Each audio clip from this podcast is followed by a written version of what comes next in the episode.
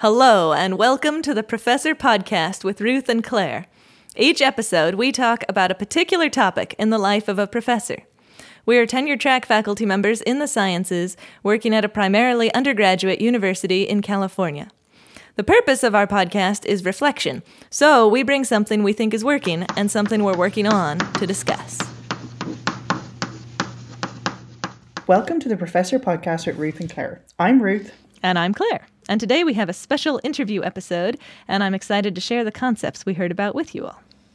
Today we're going to talk with Ben Van Dusen and Jayson Nissen, who I met at an AAPT meeting where they led an awesome workshop on statistics for people who want to do physics education research.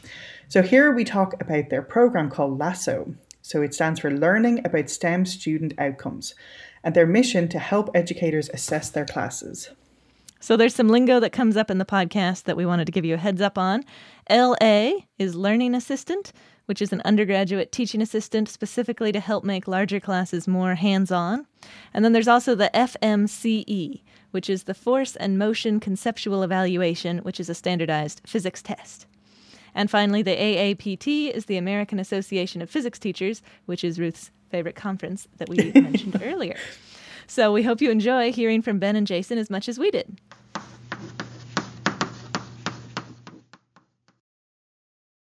Today we're talking to Ben Van Dusen and Jayson Nissen, and they're going to tell us all about um, the LASSO, which is the Learning About STEM Student Outcomes. So thanks so much for being on the podcast, guys. Welcome. Yeah, thanks for having Thanks. us. Yeah, great. Okay, so to get started, would you tell us a bit about your background and how long you've been teaching? What kind of universities and student bodies have you experienced with? Jayson, you want to take it first? Yeah, I've taught at uh, Oregon State University, and then I was a graduate TA at the University of Maine, and I taught a couple of courses as instructor of record.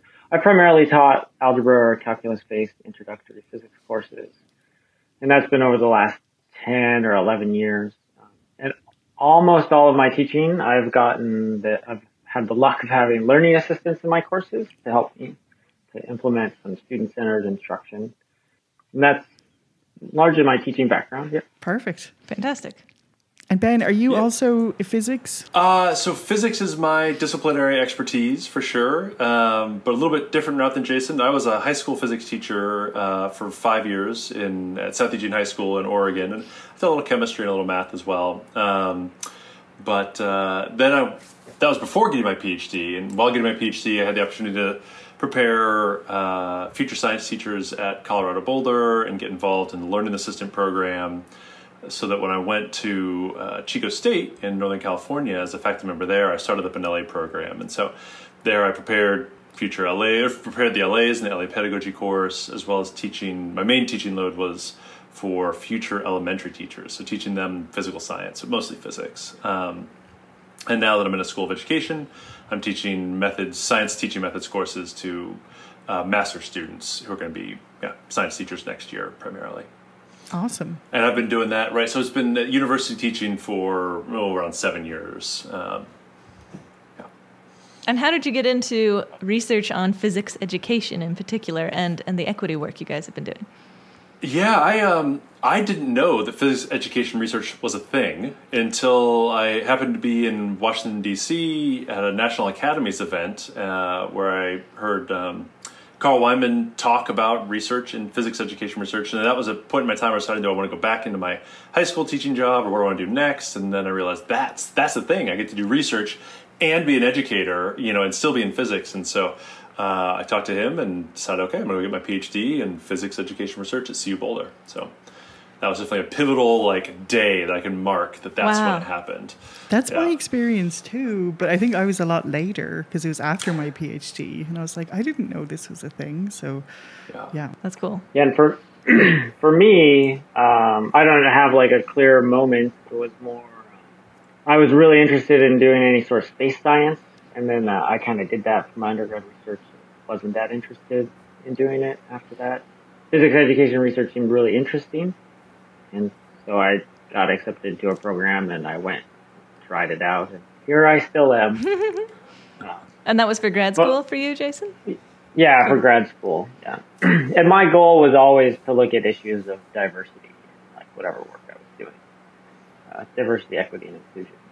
Awesome. Yeah, that's the part I didn't uh, address. Yes, you know, when did we get into you know looking at issues of equity? And mine's been an evolution over time. There's not like one point, but you know, my, my dissertation work was at you know low income school, and um, you know looking at technology there and, and getting resources for them, and it's kind of evolved. Part of working on Lasso, then you know we're like, okay, we have this access to this large data set. What do we want to do? And you know, an obvious thing jumped out. That's like, okay, we can start looking at these outcomes for underrepresented students because we actually have enough data to do that, and that kind of led down the rabbit hole to really digging in and um, you know, to work at Chico State with you know diverse student populations and and getting to yeah uh, engage them and mentor them, and you know that definitely helped drive me uh, drive my interest.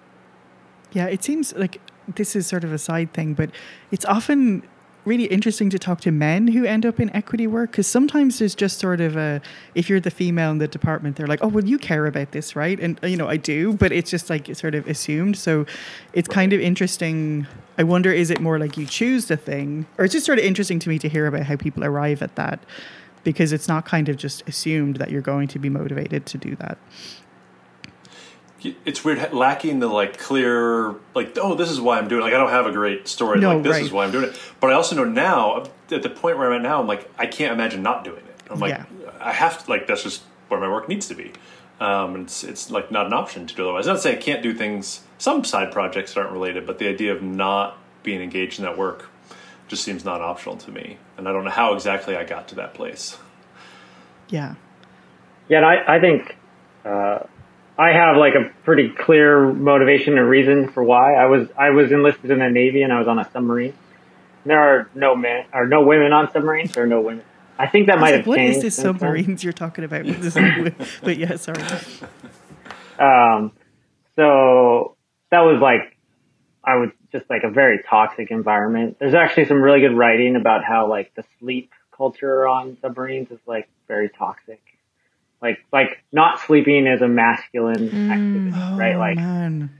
and, and so when I went, school, right, like when I went to undergrad, um, I saw like a lot of similar, like expectations and cultures in like the college physics teaching, and there was I would say a particular person who reminded me of like the worst characteristics on the submarine and just like a very hostile sexist environment mm-hmm. that he created around himself and I noticed like that I, even myself as a non-traditional student, like I didn't have the skills or power to really address that explicitly and the faculty didn't address it, you know, and that person went on to get a, at least a master's degree there. I don't know. I didn't follow them, but, but I just saw a lot of the same culture, uh, in the physics department and in the engineering courses and yeah, that I, that I saw on the submarine. How interesting. Um, and and I was involved in a bunch of other things in undergrad. I was in uh, Men Stopping Rape, and I was a president of a fraternity, and uh, where we did a lot of, I would say, counter counter stereotypical activities for fraternities.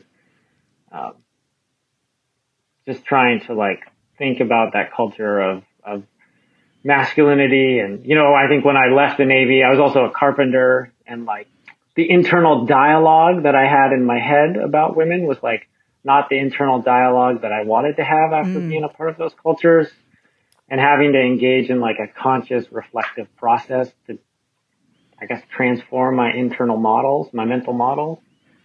Um, and that whole process is what like really made me want to go do equity work. That's really cool that you intentionally reframed how you think about things and made a new narrative your internal habit. Would would you agree with that? Yeah, yeah, I would say like I very consciously tried to identify when I would do things that I thought were problematic and then like just exercise them out. I, I was similar now, like being a parent, right? Like with cussing, like, oh, I must be extra stressed because I'm cussing too much. Uh, and you know, I was a, and then Navy and I was a carpenter, two populations well known for their stereotypes that are well deserved. So. Yeah, I got the Irish thing, the Irish cursing down as well. But oh, I um I love that framing though that it's you know, I think so much of what makes everything fall apart now is this idea of people just being good or bad. Like either you're just like a sexist dude or you're not. So I really love this framing of like just drawing your attention to something and kind of consciously changing it instead of you know what I mean? Like I think the framing of good or bad or sexist or not sexist is not helpful. And the idea of a growth mindset about being equitable towards women, like that's really positive. I think for for me a lot of it is like seeing how the context and the culture that I'm embedded in is like critical to what happens, right? Like how I act, how my own mental processes are. And so, you know, choosing, consciously choosing to be in a place that supports me being the person that I want to be, right? Like that lets, lets me live my ideals. Um, yeah. Which is not every physics department for everyone. No, no.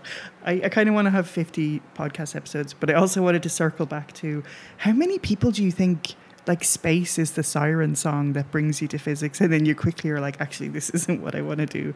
I feel like space is the big lure for people to come into physics and then it's often doesn't develop. But whatever gets us in the door right at the beginning. Space is cool. Space is cool. True story yes. Yeah. It was, it was like engineering and Apple products are part of what got me there. I was like, I yeah. want to like, build cool stuff, and so physics was now we're building a cool culture. I was a big physics fan or uh, Apple fanboy. I still right, have all my Apple products, but not quite like I used to be. Yeah, just to clarify for everybody, he doesn't mean like Newton with the apple falling on his head. Right? Yeah, not Mac. Yeah. Um, okay, so tell us about Lasso. Am I saying it? Is that how we're saying it? L A S S O. Um, and why did you develop this tool? I get you, you kind of started us off on that, but yeah.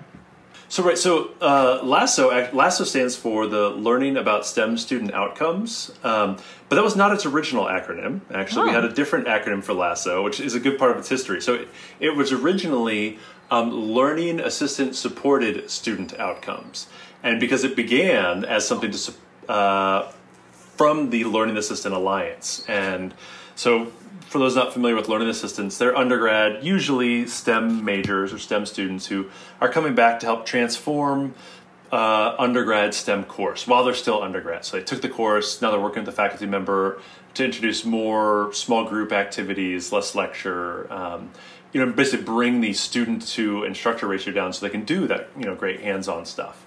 And so that all came out of CU Boulder. Shout out to Valerie Otero, my uh, advisor, my former advisor um, was one of the co-founders of the LA program, and so I got to work with LAs, and I was actually doing a postdoc with Valerie. Um, and thinking about the LA program, and we got an NSF grant, and part of it was to look at the impact of learning assistants kind of across the country. Because individual institutions have said, well, what about my class? Or what about my class? And there's been some studies, but nobody had looked holistically, you know, kind of across all these different programs.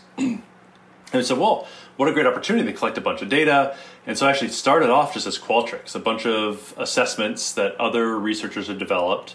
Um, we said, okay, we'll put this on Qualtrics. We'll ask all these, you know, LA using um, Learning Assistant, you know, using institutions like, please come come take these assessments. And we did that.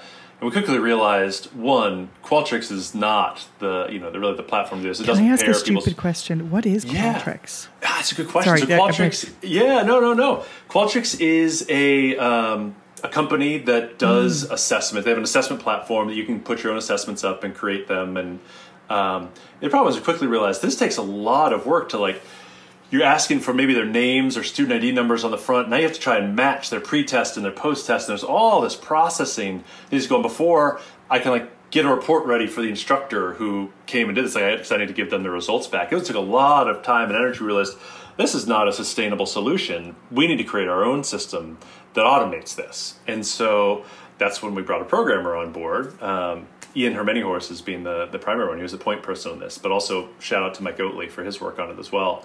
Um, so Ian was a computer science education PhD, um, and he was still working on his PhD at the time. But uh, so he developed this online system that uh, you you create an account through the Learning Assistant Alliance website, which is free to instructors, and you answer a couple questions about your, your class, which tells us a little bit about the things you care about, the types of things you do in your course, and then you select your um, your instrument that you want to use, your assessment. There's a bunch of them on there. Uh, and you can select multiple if you want. You upload your class list and basically click the go button, and all those students get an email uh, with a unique link that says, "Oh, your instructor's asking you to do this. Please try your best." You know, and they click that link, and now that link identifies who the student is. So you don't worry about them typing in John versus Jack on the post test. Mm. Um, you know, so it knows who's done it, and the instructor can see which students have participated, um, and they can click send the email reminder button wherever they want. Automate just the people who haven't completed the assessment yet. Um, and at the end of the semester, they basically click go on the post test, and it does it all over again, uh, scores them, matches them. So the instructor can download all that information, but it also generates a nice PDF for them with a report um, so I can kind of see where their students started the semester and ended the semester. All of which is free to instructors. Um, and then once we had this platform, we said, well, why would we limit this to just LA using institutions? We want everybody. Like it costs us nothing now. Now that we've developed it, let's get everybody to use it. Um, hopefully, to help them reflect on their teaching. Uh, part of the original idea was like, oh, please come use this before you start your LA program, so you see like what are students learning before. Mm. And now that I've done this transformation, I've implemented LAs. What are they learning after? But and people are changing all sorts of cool stuff in their classes. And so we'd love for them to be able to track that and have some empirical evidence to look at how it's shifting student learning or attitudes. And um, so now, yeah, now it's used by, oh, whatever. I don't know how many institutions around the country, but, you know, 90 different institutions or something like that have used it. And um, yeah, and part of the way, so that's one side of the house is what we do for instructors, which hopefully giving them evidence to, to look at, you know, I, is my new stuff working? Um, but then on the other end, it's also students have the option to um, include their data, anonymize their data, and include it in a researcher database. So it's generating this big database of student data and, and course level data because instructors said like what do they care about and what are they doing, and then researchers can come and access this database um, to look at research questions they wouldn't be able to look at otherwise, or maybe on their own they, they don't have the time and money to collect this giant database, but here you can come and pay a little bit of money and all of a sudden have you know a big database to look at things like equity, which is the primary thing we've done with it. Um, can I tell you guys like my guilty confession about the force concept inventory? Yeah, please. Which is a test that we yeah. often give in the first physics class we take, where like before the students start, it's like what are you know, because I guess the whole point right is we want to measure is it our brilliance that is making them know all this stuff at the end, or do they come in knowing it? So we have a pre and a post. And so I've done it a few times, but then like I did it and then I had to find out whether there was a Scantron machine on campus and I had to go to the Scantron machine and do it. So I've only actually graded one of them ever. And then I just have this massive pile of Scantrons in my office that I've never yeah. addressed. So obviously I'm Are not you trying like, to set me up here? You're setting, you're teeing it up for me right now. I know. So I'm like, like, this right is like, well, because I, the way, the reason why I know Jayson and Ben is I attended a really great workshop about STEM equity and they showed these like just this beautiful process and these fancy graphs that pop out. And that was not, has not been my experience. Because also, like I, it's just matching up, like you said, pre and post test. And then I didn't have the demographics of the students necessarily on there. And it just, it ended up not being an informative process. Yeah, it's just you, gathering I mean, dust in my office. exactly the reason you know that we thought you know what if we want people to do this we need to make it as easy as possible so yes. when you do it paper and pencil right you take 30 minutes maybe of your first class of the semester and 30 minutes of your last class. You just lost an hour of instruction. You now have all these scantrons you need to grade, so you need the key, you need to know how to analyze it and, and maybe match data. Like we can automate all of that and save all that time and energy. So you don't have to do anything other than click the go button. Um, and then right generate reports. It's actually a good chance for Jayson to talk about, you know, right does collect some demographic data from students, and so there's some some cool stuff it can do. Just I don't know if you want to talk about the equity report you've been working on. Well, I, I was just going to go back to what Ruth was saying really quick, which is, you know, when I first got to grad school, like there were a bunch of faculty who had these piles of FMCE results, you know, different inventories that had never been scanned. There were like just a huge stack of them in the research lab. And like that was one of the first things I did was like, you go and you have to talk to the person who runs the Scantron and like kind of butter them up to make sure your Scantrons get done right. And then, then when you send and ask them for help that they help you to understand what is going on with these files they're sending. And uh, so it was nice to like come into a post acquisition and work on uh, making that process better, easier. um, yeah, and so Lasso collects demographic data along the way. Students can choose to share that And you know, those surveys are always changing and we're taking input, or they're not always changing, but they're changing as we take input and get feedback and improve what we're doing. Um, but one of the things I'm working on right now is we're building uh, these applications for custom reports so that instructors can go in and they can look at um, how is my course doing compared to all the other courses that have ever given this inventory. And as once the database is big enough, we, you know, we could focus in on like how is my course doing compared to other courses with you know 300 to 500 students or 30 to 50 students or whatever, or at R1s or at HSIs whatever institutional characteristics. But that just takes a lot of data to be able to get that fine grain. And then also we want to build in there is the opportunity for instructors to explore um, equity issues within the data they're having, right? So like, are we seeing that these courses are, are mitigating the effects of sexism or are they adding to the effects of sexism and racism and class oppression? Uh, but keeping that as like something that instructors can explore and kind of choose how much they want to dig into it and with some scaffolding and structure. So that's just not like an overwhelming fire hose of information that doesn't mean anything. Totally. That's the two poles: is no information, dusty scantrons, or too much information. That's like the two things we don't want. I have like yeah. five questions to unpack all that really cool stuff you said. So the first thing I wanted to know, so you're talking about um, these pre and post scores, and it sounds like you're talking about before the semester and after the semester, and that makes a lot of sense. But uh, are you? Is it more than that? Would you talk about um, before and after a specific activity in a class or a specific content, or, or how how is that pre and post used? Yeah, so generally it is start of class, end of class, but um, we're we're actually Jayson and I have submitted a, a grant proposal to NSF to um, develop modular computer adaptive assessments, which mm-hmm. one mm. could imagine, you know, assessing different things throughout the semester where you've got an adaptive assessment that like is finding different skill levels and kind of honing in on them. So that's a place we want to go right now. Um, it's pre-post. There's a handful of assessments that might only be post um, mm-hmm. or only be pre. So, and that's an option. You can do that.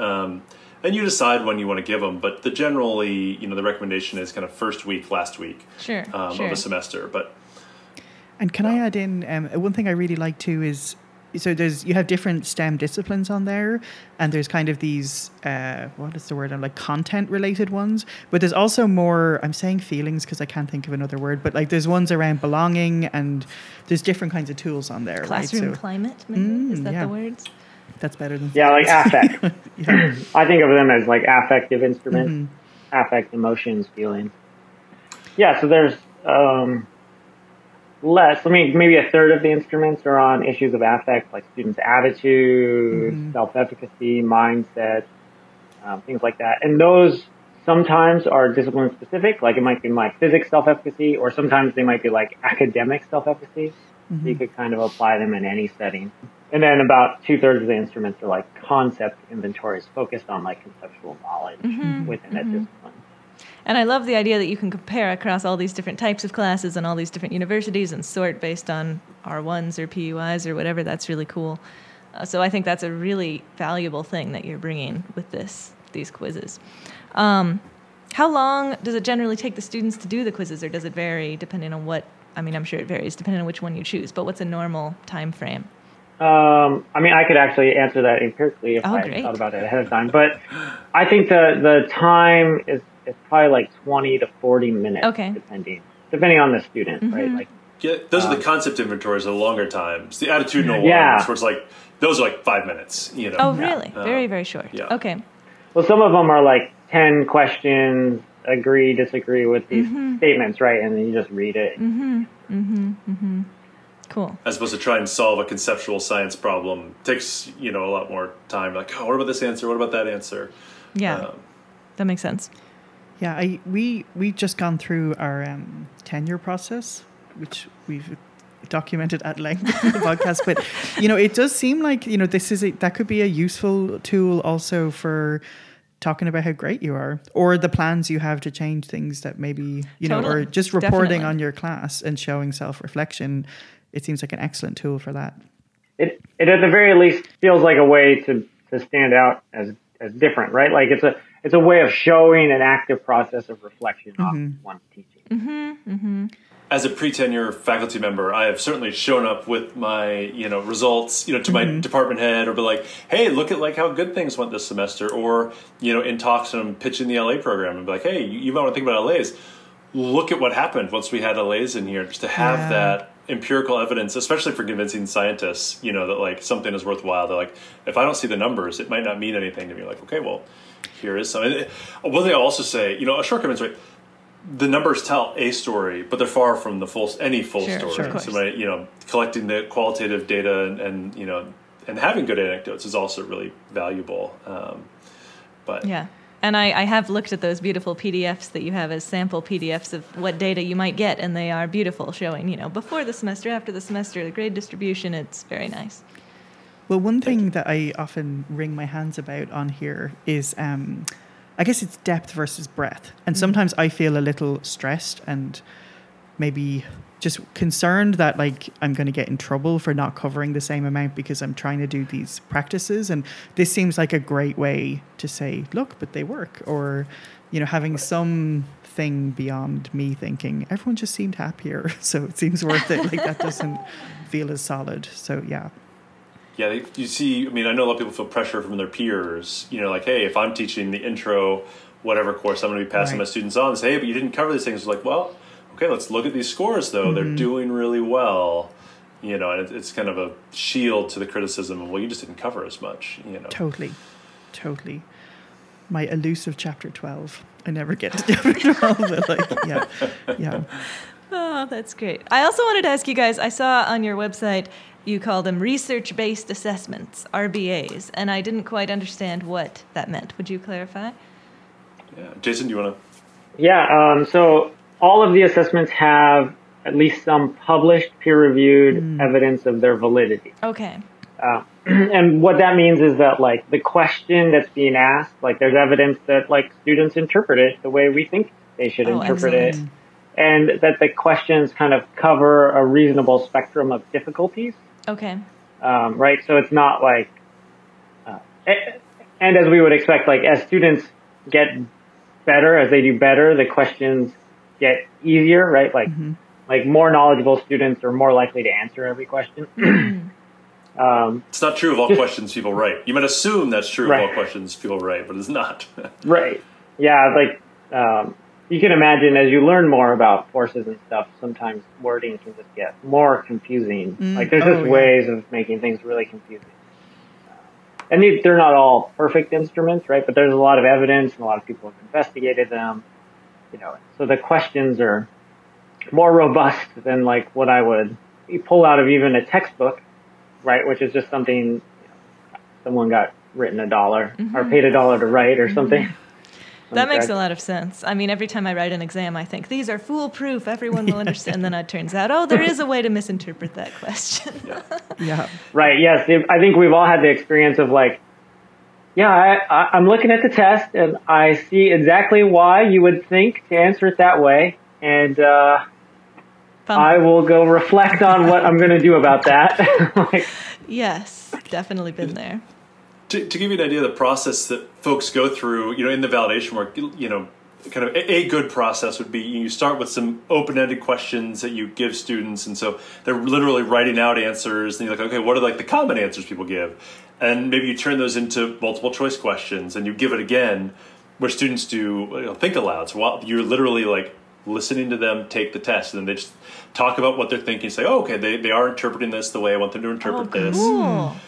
and then you get to do all of your quantitative analysis where you're looking like factor analysis. Like is this getting at the things i think like are these items clustering the way i think they should be? And getting that you know topics I think, and you know you can look at you can go to experts and how do they do they also think they should cluster this way, and you know you could be using classical test theory or item response theory. Look at does each item, like Jayson said, get easier as a student gets like a higher overall score? Are they also more likely to get this individual item right? It's like are the items working the way they're supposed to? Just kind of start with the qualitative steps, then the quantitative steps, and you know then you've got a stronger validation argument in the end. So it's a lot of work that like most people will never put into making a test or an assessment, and that's Dude, why. this like, is why my surveys are so bad. I'm like, why can't I write surveys? It's like because I'm not doing any of those That steps. I'm sounds like, awesome. That's really cool to hear wh- how they're interpreting the question and then Mm-hmm. us- re- rephrase as needed. That's awesome. Wow. Well, I mean, uh, you know, if that's what you did as an instructor, right? Like you would ask like five questions. Like that's all you'd get to ask, right? Like because it would take so long.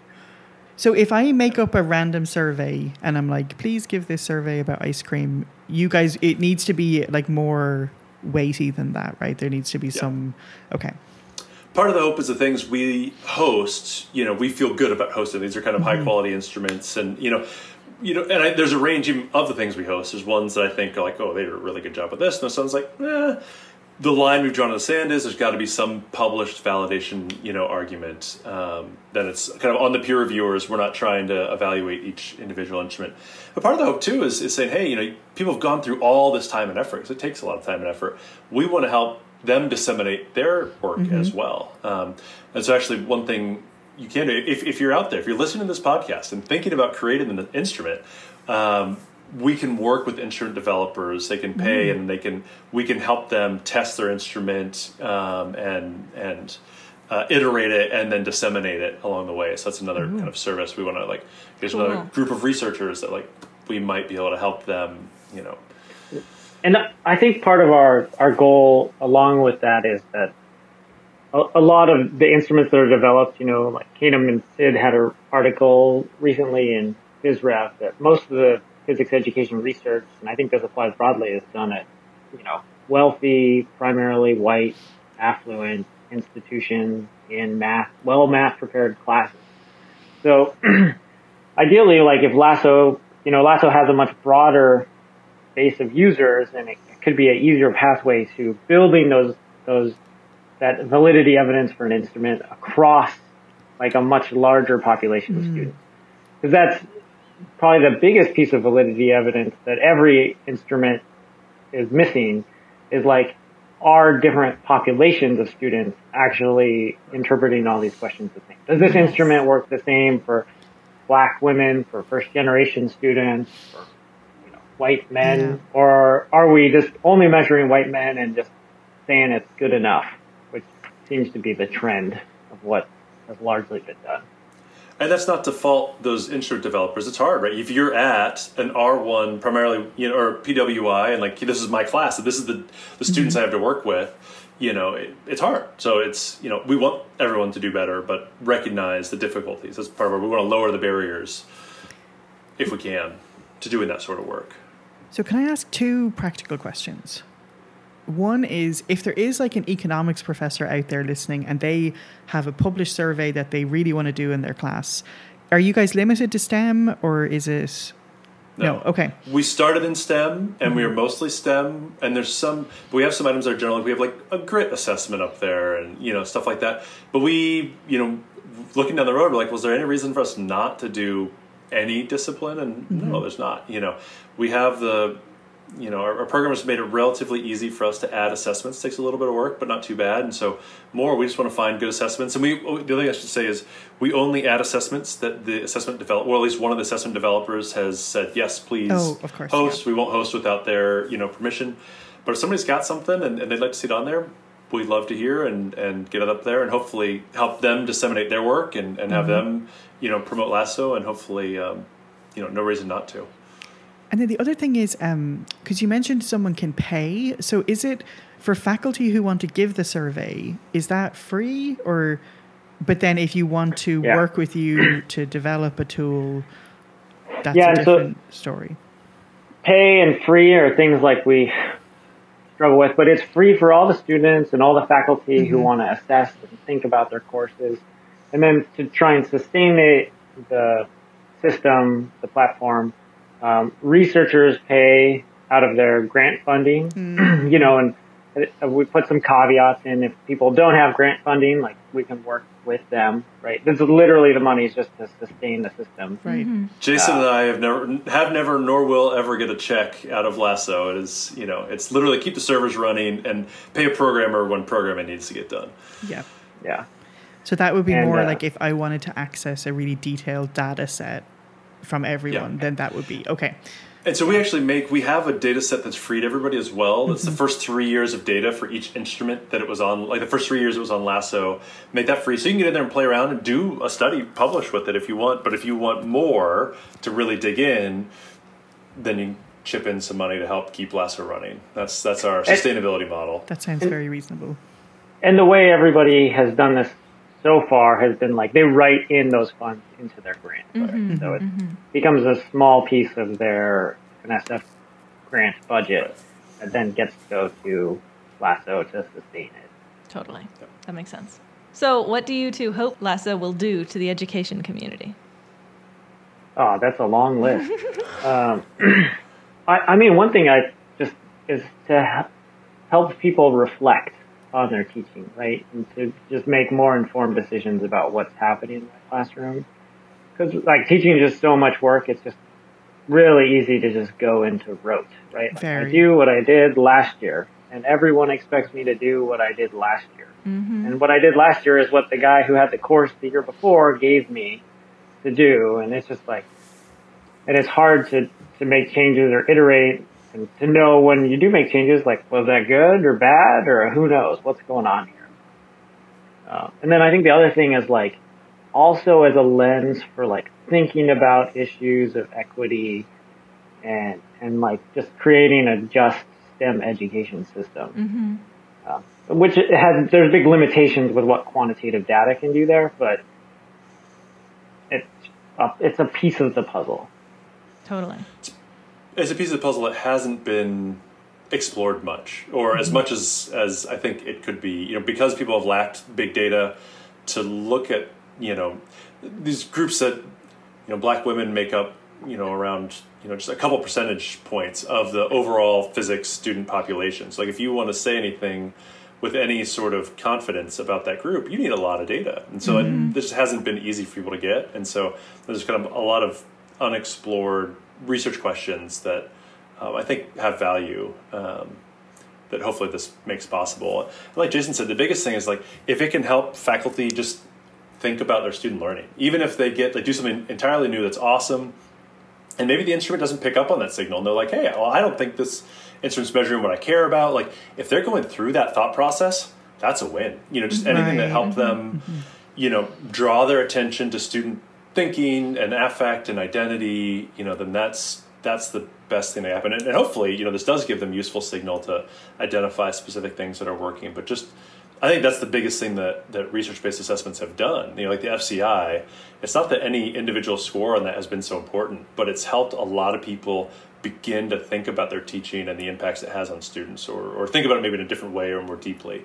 Mm-hmm. Um, and yeah, that would be the biggest gain. And you know, again, yeah, Jayson and I have a lot of thoughts around issues of, of inequities and, and how to begin addressing those or identifying them so they can be addressed. Cool. So, um, I was going to ask, is there anything else you'd like to share with our listeners? And I have one prompt. Is I got to do that really cool um, STEM equity workshop with you guys, which was very empowering about undertaking these kind of reflection practices and you know getting i mean we've talked on here before about doing scholarship of teaching and learning research and especially when you have a heavy teaching load, it's a great way to do research. So, is that a workshop you're going to offer again, or is that something? Yeah, so um, that's a great prompt. Um, over this last summer, we did a virtual workshop. Uh, we had around 37 participants across the STEM disciplines. And the goal there specifically is to support STEM faculty at Hispanic serving institutions to engage in a scholarship of teaching and learning where they're like using robust research practices to look at what's going on in their classroom and then using that to reflect on what's going on and maybe make changes and make improvements, um, which might or might not have anything to do with LASSO. We're totally not limited to quantitative data. Um, a lot of the times the best things that can help are just you know, student interviews or, mm-hmm. or, small things like that. Um, but so that is like a, we have a system of um, workshops that we hope to run. We hope to keep running that virtual summer workshop every summer for the next couple of years. We have NSF funding to do this. Um, and then we're also uh, running workshops at the International LA conference um, That's every year in the fall, and then I just submitted some applications to, for workshops in at the AAPT, and we've discussed other places uh, where to to run workshops that would be the most useful. Um, and then it's focused on Hispanic serving institutions, but we've opened it up more broadly to try and build a big community so that as we target our advertising to faculty at Hispanic serving institutions, they can kind of come into a community and a network that already exists. Um, just making it easier to get started, right? So that the workshop, the first one we run can have 37 people instead of three. different environment and a different experience. We did um, run some at conferences. It was the wrong conference, and we had three. And I was like, okay, we need to better identify our audience. You know, there's some uh, good reflection right there. Yeah. Um, yeah. Well, one yeah. thing I really appreciated about your workshop was you actually. I'm using the term because I can't think of it, but it's like you set up play dates with people so they could like set up research. So now I am in a group of people researching a certain topic. So that's super exciting. So I appreciate um, you're setting people up for kind of continuing the work afterwards.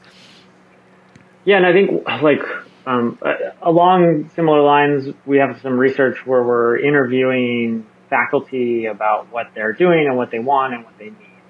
And uh, like some of the interviews are with folks at two-year colleges who teach like 11 courses mm-hmm. a term, and it's like you know people just have a huge variety of commitments, and so broadly, I feel like our work is just trying to lower those, whatever we can, just make things smoother for people to, to think about their teaching and engage in the process.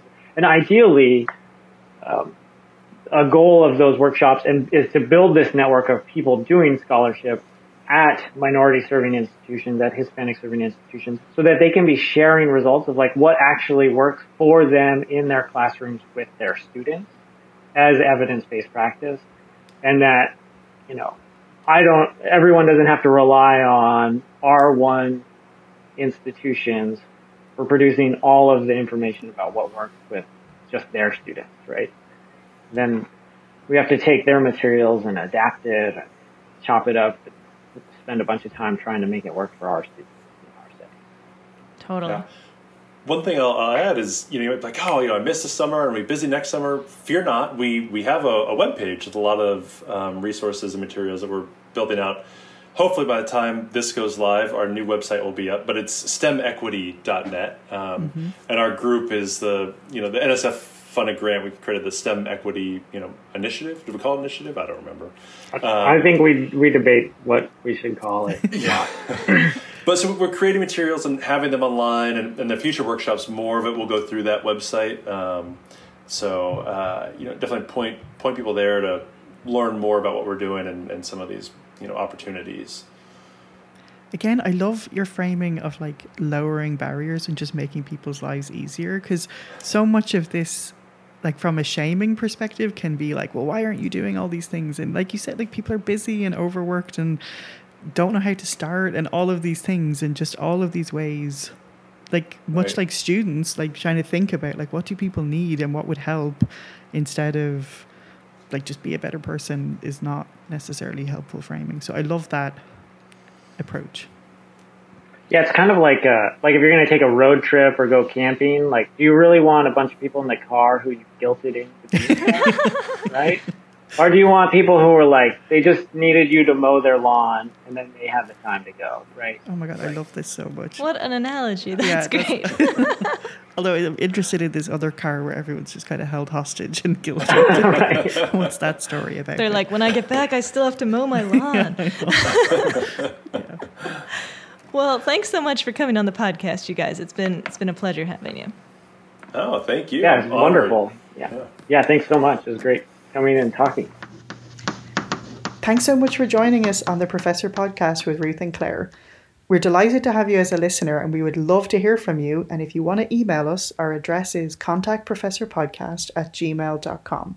We'd love to hear any of your suggestions for future shows or professor quotes that you might want to share with us, or even just things that have come up for you when you were listening to previous episodes. And if you've been enjoying the podcast, we would love if you would spread the word. So the best way to spread word is by telling people you know if you think they should listen to it, or you can leave us a review where, wherever you listen to your podcasts. Thanks so much for joining us, and we'll see you next time.